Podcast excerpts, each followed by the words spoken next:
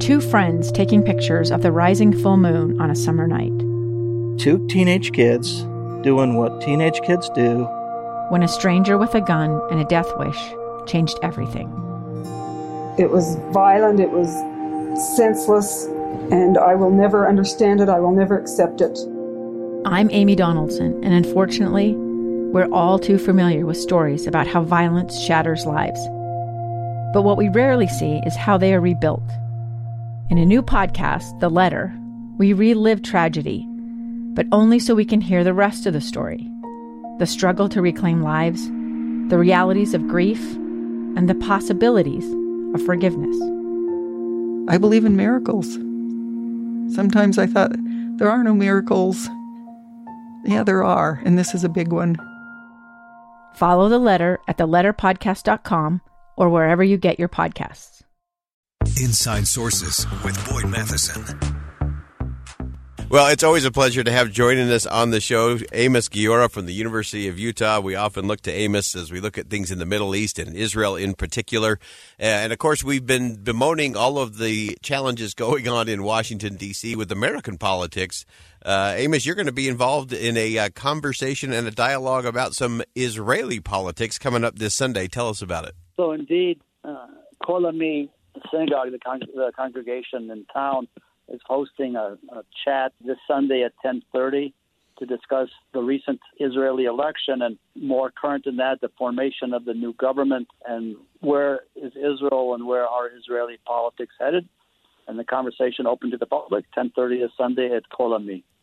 Uh, wonderful. And uh, I know that Rabbi Spector is going to be the moderator, and I'm just going to say a prayer for Rabbi Spector because uh, with you and Laura Green and uh, Matthew Weinstein on there, uh, that that is going to be a challenge extraordinaire.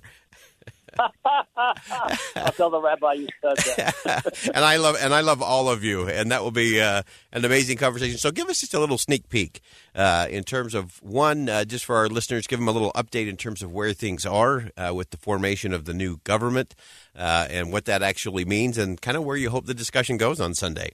Well, I begin with the second question first. I think the important thing is to use the opportunity to educate the public, and you know, disparate viewpoints, disparate perspectives. Mm. Everybody has their own take on, on Israeli politics. Today's, I just came back the other day from Israel, deeply invested, involved in what's happening there. But again, from my perspective, any opportunity like this to inform, engage, interact with, with, with people. And, you know, I'm, I'm older than you. I don't really care if people agree with me or disagree with me. The whole point of these opportunities is to to engage and to have an interaction. That I think is what's most important. Yeah, those those conversations are the critical piece. Give us a give us a sense uh, since you were in uh, Israel just recently. I know you just flew back this week. Uh, give us a sense of uh, what is it? What is the feeling on the ground? What's the general sense of the of the public in terms of where things are and where things are headed? I can give you the answer of, and I'm very open about this because I write about this. My tribe, which is the moderate left, or what we call it America center left, is deeply, deeply upset. I want to be very careful with the language. The, the Netanyahu government, which is like any parliamentary system, is a coalition government. His coalition partners are two religious parties and two Orthodox parties. And it is not an exaggeration to say that the sum total is an extreme right wing government with clear racism, clear homophobia. I would suggest even elements of fascism, and I'm using these words very carefully. And there are three targets for this government. One is the evisceration of, of the judiciary, of the legal system. Two is the, the weakening of the police. And three is a weakening of the media, public television. And the reason that Netanyahu agreed that they be as coalition parties, the exchange, the deal is that he's on trial himself, and the working assumption is that the, the deal is he agrees to their demands. In return, they will work to to withdraw the trial, to end the trial, to cancel the trial, to put the trial in abeyance. This will be a very, very, very financially expensive government. He is totally opening up the public coffers to the Orthodox parties, and they're endlessly um, for me, outrageous demands. I don't know where the money will come from. So that's my tribe. The other tribe, I assume, that has long felt that the Supreme Court has played too significant of a role is reveling in the, the proposals that were announced last night, which will significantly weaken the court, do away with any sense of separation of powers. And if you believe in democracy, whether you are from the right or the left, but separation of powers and checks and balances are the ABC of, of democracy and of rule of law. And Netanyahu's government, the proposals last night are singly focused exactly on that. And today there was a very, very important hearing before the Supreme Court about the appointment of some of a specific individual to the cabinet. He's been convicted either two or three times, and because of a of a plea bargain with the previous attorney general, who I worked with while serving in the IDF, who utterly failed in his job, it was not closed, closed as in sealed, whether he could continue serving in government. And there was a six-hour hearing today before the Supreme Court. And what's most problematic is there's a thing called an override law that the government's going to introduce that whatever decision holding the Supreme Court makes, the Parliament, the Knesset, will have the right to override, and that is the essence of evisceration of, of the legal system. So when I tell you that my tribe is distressed, I think that's the most correct word. A gun in the face. Then all of a sudden, they all kind of lined up. They pointed their guns at me. And this is the point where I thought, I'm going to die today. Started two years of horror for an American in Venezuela. They said, You need to give us your phone and get ready because you're coming with us. I'm Becky Bruce, and I spent a year researching and piecing together Josh and Thamy Holt's story about their ordeal in a notorious prison. That's when everything started to turn bad. We had another pound on the door. Boom, boom, boom. And there was the police once again. You can binge all of the episodes of Hope in Darkness on KSLPodcasts.com or wherever you get your podcasts.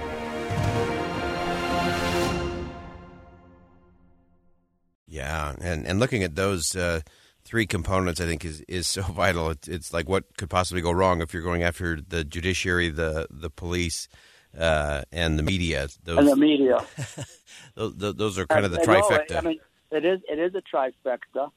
Added to that, that of the three extreme right wing parties, um, the head of one of them, a guy named uh, uh, Itamar Ben Gvir, he's the one who on Tuesday went up to the Temple Mount, and that has caused a highly negative reaction, not only from the Biden administration, but from uh, Europe, European Union, and also from Arab countries.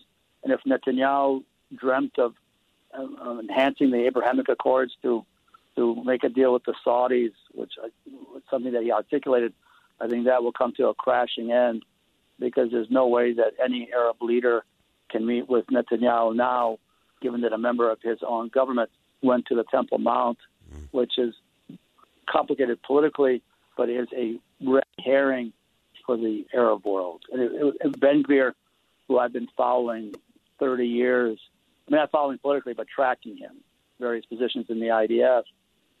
He is a, he's been in, convicted, I don't know how many times, for incitement and violence. Mm. And he today is the minister of, of um, what used to be, I'd call it public security it is so rich in, with irony that there are no words. Yeah. Wow. Uh, well, that will be a fascinating discussion on Sunday. Uh, it's called the Sunday Schmooze, which uh, gives it some some real heft yep. there. you know what? You know what schmooze is? Give us the official definition. Schmooze in Yiddish. Schmooze in Yiddish is just people sitting around and, and chatting. I love that. A schmooze. it's just a schmooze. That's good. Yeah, and we're going to ele- we do that a lot. exactly. Uh, well, it is going to be a, a, great event. Again, it's 10:30 a.m. to noon on Sunday, and uh, the panel is awesome. Uh, Rabbi Spector will do a great job, and will be exhausted at the end. And so I'm going to send him a gift basket as well. And uh, but Amos, great perspective as always on uh, all things Israeli politics and some very important things because these have real ramifications for the region uh, and for us right here at home Dude, in the United States. And I, th- I, I will leave you with this: for American Jews who are invested in Israel, this government is going to call into question their continued relationship with Israel. Mm. This is no laughing matter. Yeah. Great, uh, great perspective as always. It will be an elevated conversation, I guarantee you. And as Amos said, it's not about agreeing on everything; it's about listening uh, and having the dialogue and getting to the better place. So, Amos, thanks so much for joining us today. We look forward to that on uh. Sunday morning. Thank you, my friend. Always great to talk to Amos Guiora, and that will be a great conversation. There is some chaos in Israeli politics. There's a lot of chaos going on here at home. We have just begun the nomination process for the 10th round of voting for Speaker of the House. We are listening now to a nomination speech for Hakeem Jeffries from the Democratic side. We'll wait to see who is put up next uh, in terms of any alternate candidates, whether Representative Donalds is again on the ballot or if Representative Hearns is also on the ballot again.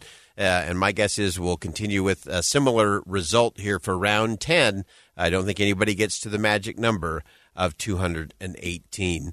So as we round out the day today, again, a lot of hard politics, a lot of challenging conversations. I want to round out and go back to uh, Senator Ben Sasse, his uh, concluding floor speech on the floor of the United States Senate, where he talked about, in the end, we just need to look to the founders and the builders of this nation who came before us to look ahead.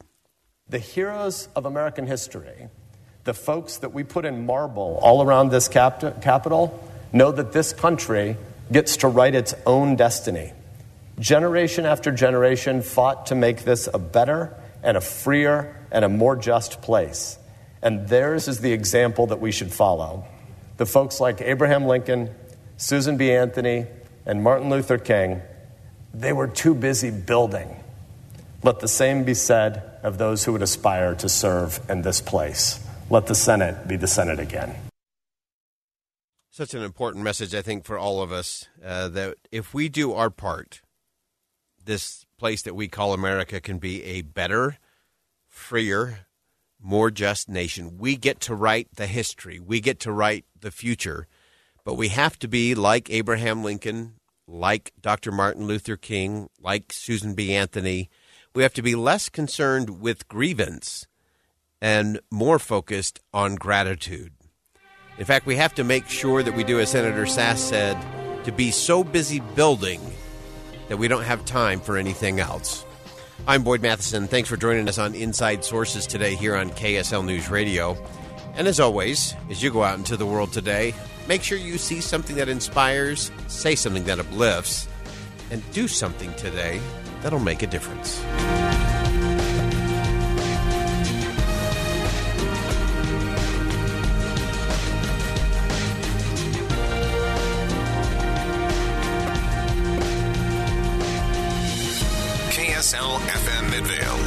Midvale, Salt Lake City. Listen on any smart speaker and in your car at 102.7 FM. KSL News Radio, Utah's all day companion for news. Two years ago, Americans watched in horror as a crisis unfolded at the Kabul airport. She was tear gassed and beaten.